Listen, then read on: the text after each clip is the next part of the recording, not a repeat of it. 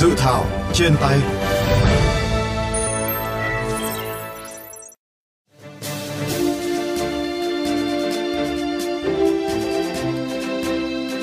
Thưa các bạn, dự thảo luật đấu thầu sửa đổi gồm 10 chương 98 điều. So với luật đấu thầu năm 2013, luật này đã sửa đổi 75 điều, bổ sung 21 điều.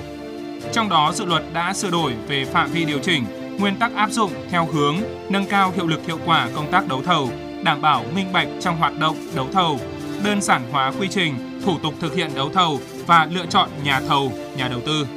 Theo luật hiện hành thì quy trình thủ tục đấu thầu phức tạp, kéo dài nhất là thủ tục đấu thầu tại địa phương khiến tốc độ giải ngân vốn đầu tư công và việc đưa công trình vào khai thác bị chậm, gây lãng phí rất lớn. Vì thế, việc sửa đổi, bổ sung các quy định tại chương 3 về kế hoạch lựa chọn nhà thầu trong dự thảo đã đáp ứng được mục tiêu đơn giản hóa quy trình, thủ tục thực hiện hoạt động đấu thầu, từ đó góp phần cắt giảm thời gian, chi phí trong hoạt động đấu thầu thực tiễn.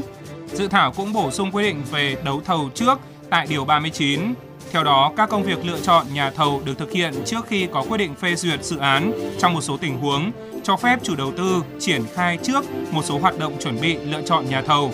Trường hợp dự án không được phê duyệt thì chủ đầu tư bồi hoàn chi phí liên quan, việc tham dự thầu của nhà thầu trúng thầu. Quy định này là cần thiết nhằm rút ngắn thời gian tổ chức lựa chọn nhà thầu để thực hiện một hoặc một số công việc.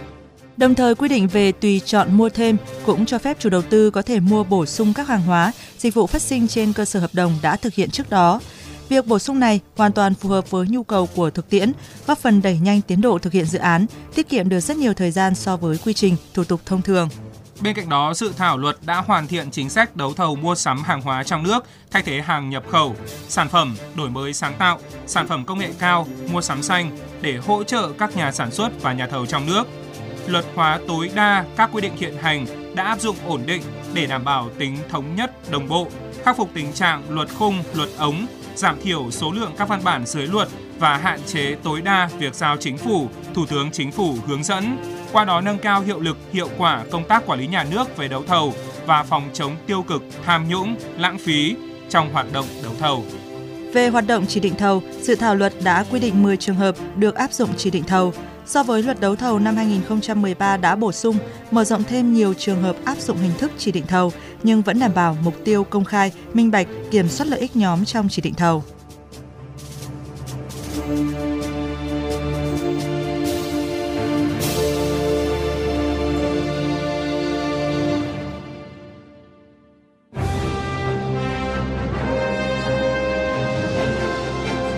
Tiếng nói lập pháp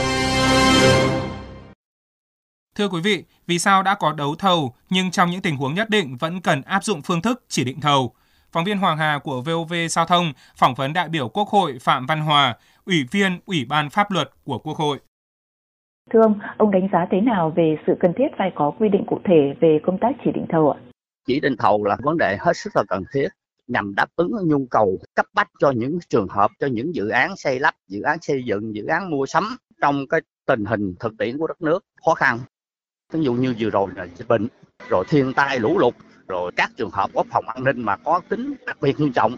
mà cần thiết phải tiến hành xây dựng tiến hành mua sắm trang thiết bị để mà thực hiện cái nhiệm vụ cấp bách để phục vụ nhu cầu thiết yếu cho nhân dân. Trong luật sửa đổi lần này có quy định, chỉ định thầu tôi cho rằng là hết sức cần thiết. Để làm giảm bớt những thủ tục cho nó nhanh, cho nó gọn.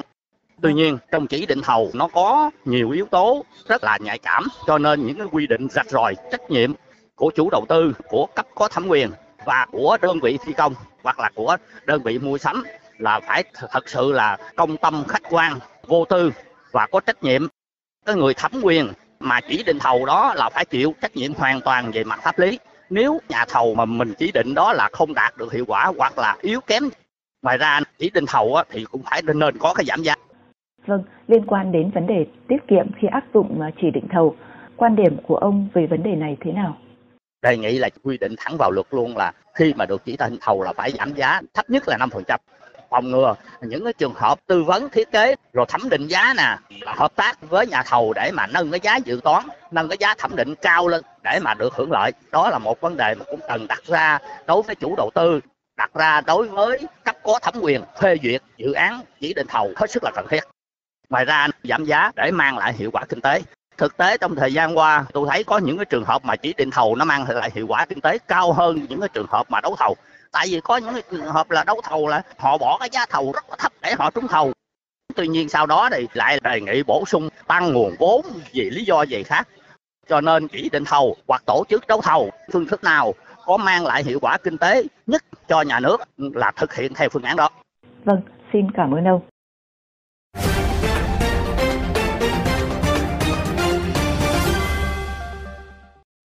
Thưa quý vị, như đại biểu Quốc hội Phạm Văn Hòa vừa phân tích nên quy định mức tiết kiệm cụ thể ít nhất là 5% khi áp dụng chỉ định thầu. Vậy nên hay không nên áp đặt mức tiết kiệm này trong chỉ định thầu? Phóng viên kênh VOV Giao thông phỏng vấn ông Trần Trùng, Chủ tịch Hiệp hội các nhà đầu tư công trình giao thông đường bộ Việt Nam xung quanh nội dung này. Thưa ông, ông đánh giá thế nào về những sửa đổi bổ sung liên quan đến công tác chỉ định thầu trong dự thảo luật đấu thầu lần này? Trước đây chúng ta cũng đã có quy định trong cái luật đấu thầu về cái hình thức chỉ thầu, nhưng khi áp dụng cho thực tiễn còn khá nhiều những cái lúng túng trong cái luật sửa đổi lần này. Cái điều số 21 nói về cái chỉ định thầu. Với cái cách bố cục này thì tôi cho rằng chưa thực sự khoa học và logic rất là lẫn lộn. Cần phải bố cục lại cái điều 21 trong đó quy định chỉ rất rõ những những đối tượng để áp dụng cái hình thức chỉ định thầu phải xác định lại theo tính chất, bản chất của những cái đối tượng chỉ định thầu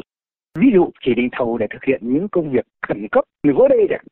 hoặc thảm họa thiên tai do động đất, hoặc là thảm họa của dịch bệnh như là cái dịch covid vừa rồi, hoặc là chỉ định thầu cho những cái đối tượng áp dụng cái nghị quyết của quốc hội về những công trình cần thiết cho đất nước, vân vân.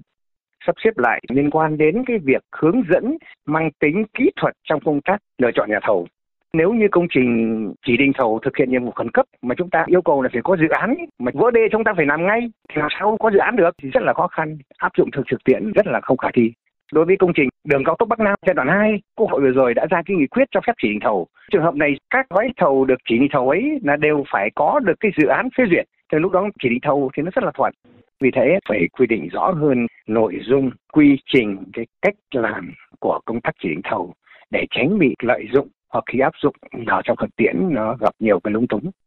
Vâng, chúng tôi được biết là hiện nay dự án cao tốc Bắc Nam giai đoạn 2 đang áp dụng mức tiết kiệm là 5% khi chỉ định thầu. Vậy theo ông, chúng ta có nên định lượng mức tiết kiệm khi áp dụng chỉ định thầu hay không? Cái chỉ định thầu này chưa có những hướng cụ thể, cho nên dẫn đến có những lúng túng nhất định đối với các cơ quan, đặc biệt đối với Bộ Thông Vận tải trong cái việc xây dựng những quy tắc trình tự thủ tục Hiện nay rất nhiều các nhà thầu đường cao tốc Bắc Nam giai đoạn 2 đang rất băn khoăn về cái quy định tài chính bắt buộc là tiết kiệm 5%. Thế nhưng rõ ràng cái 5% này được tính trên cơ sở nào về mặt khoa học, kỹ thuật, về mặt tài chính như thế nào hiện nay đang không được giải thích một cách đầy đủ. Giống như chuyện bốc thuốc mặc định là 5%. Đây là một cái vấn đề cũng rất khó khăn cho các nhà thầu thi công mà bản chất chúng ta đều biết là công trình xây dựng hệ thống hạ tầng thường kéo dài vài ba năm những cái biến động về giá cả vật liệu những biến động về hàng loạt những vấn đề khác làm thay đổi khá lớn đến giá trị của gói thầu và chúng tôi cũng mong rằng sắp tới cái luật đấu thầu này cần phải có những quy định rõ hơn cần phải xây dựng một phương pháp luận khoa học cho những quy định mang tính chất định lượng như thế này để có tính thuyết phục. Vâng, à, những quy định về quy trình, trình tự và phương pháp chỉ định thầu đã được làm rõ trong dự thảo luật lần này hay chưa? Việc lựa chọn nhà thầu có hai hình thức. Thứ nhất là đấu thầu thứ hai là chỉ định thầu. Trong cái luật này nói rất nhiều về cái quy trình trình tự phương pháp của công tác đấu thầu. Đối với chỉ định thầu cũng đã có một số điều quy định. Nhưng quy định như vậy thì áp dụng với các trường hợp mà chỉ định thầu như tôi đã nêu ở trên ấy, là không thích hợp. Cho nên vì thế trong lần này cần thiết phải đưa ra những cái quy định có tính khung kỹ thuật. Sau đó chính phủ thông qua nghị định hoặc thông qua thông tư có thể quy định những quy trình thủ tục phương pháp đánh giá chi tiết hơn cho từng cái đối tượng mà chỉ định thầu. Vâng, xin cảm ơn ông.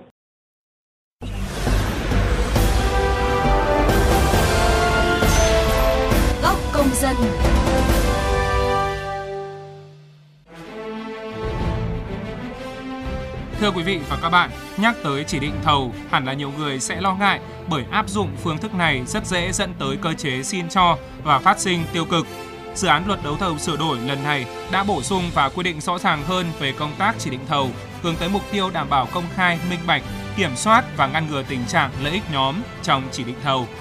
Bạn kỳ vọng gì vào dự thảo luật đấu thầu sửa đổi? Mời các bạn cùng chia sẻ ý kiến, đóng góp cho dự thảo qua hotline 024 37 91 91 91 qua fanpage VOV Giao thông hoặc có thể góp ý trực tiếp trên cổng thông tin điện tử của Bộ Kế hoạch Đầu tư. Đừng quên đón nghe và tương tác với dự thảo trên tay trên kênh VOV Giao thông, trên trang vovgiao thông.vn hoặc trên các nền tảng podcast dành cho di động, Spotify, Apple Podcast và Google Podcast. Chương trình dự thảo trên tay hôm nay xin khép lại tại đây.